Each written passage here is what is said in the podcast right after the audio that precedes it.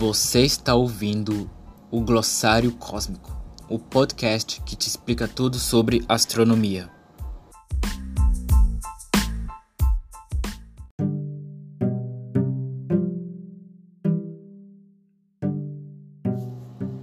Olá a todos e a todas. Para dar continuidade à discussão sobre evoluções estelares e seus resultados finais, dependendo das massas das estrelas, nesse episódio falaremos a respeito das anãs brancas. Mas Aleph, o que é uma anã branca? Anã branca é o nome comum dado ao estágio final de estrelas que tem entre 0,5 e 8 massas solares. Esse estágio geral é um produto muito menor e com brilho inferior, se comparando a demais delas. Esses astros representam a fase pós a morte de uma estrela, que se tornou em uma nebulosa planetária, devido a ter esgotado o combustível no qual fazia a fusão nuclear. Assim, essas estrelas deixam um rastro ao espalhar suas cinzas pelo espaço por meio de ventos estelares, contendo outros elementos químicos, como o carbono. E no centro desse processo surge uma estrela com densidade altíssima.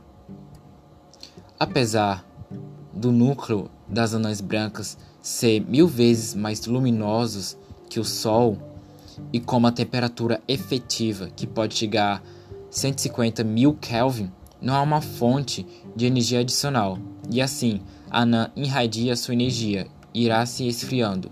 O núcleo, com a ausência de suporte contra o colapso gravitacional proposto pelas reações de fusão termonuclear, torna-se extremamente denso, com uma massa típica de 0,6 massa solar, contida em um volume comparável ao da Terra.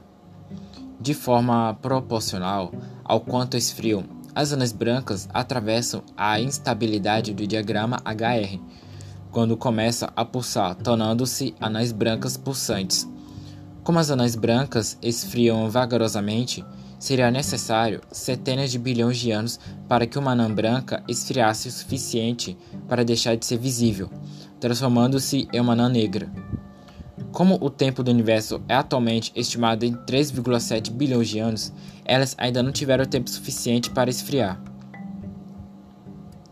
ao ponto de deixarem de ser visíveis, é claro.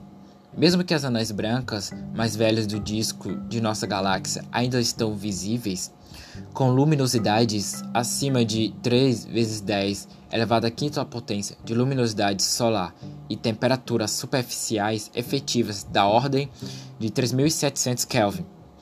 Uma curiosidade sobre esses astros é que o Sol, a nossa estrela, pertencerá a essa categoria daqui a 4,5 bilhões de anos, no caso do seu fim como estrela, que conhecemos atualmente.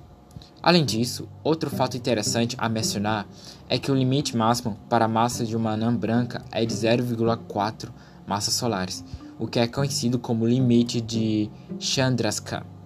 Caso a estrela ultrapasse esse limite, já terá outro destino, que será comentado no próximo episódio.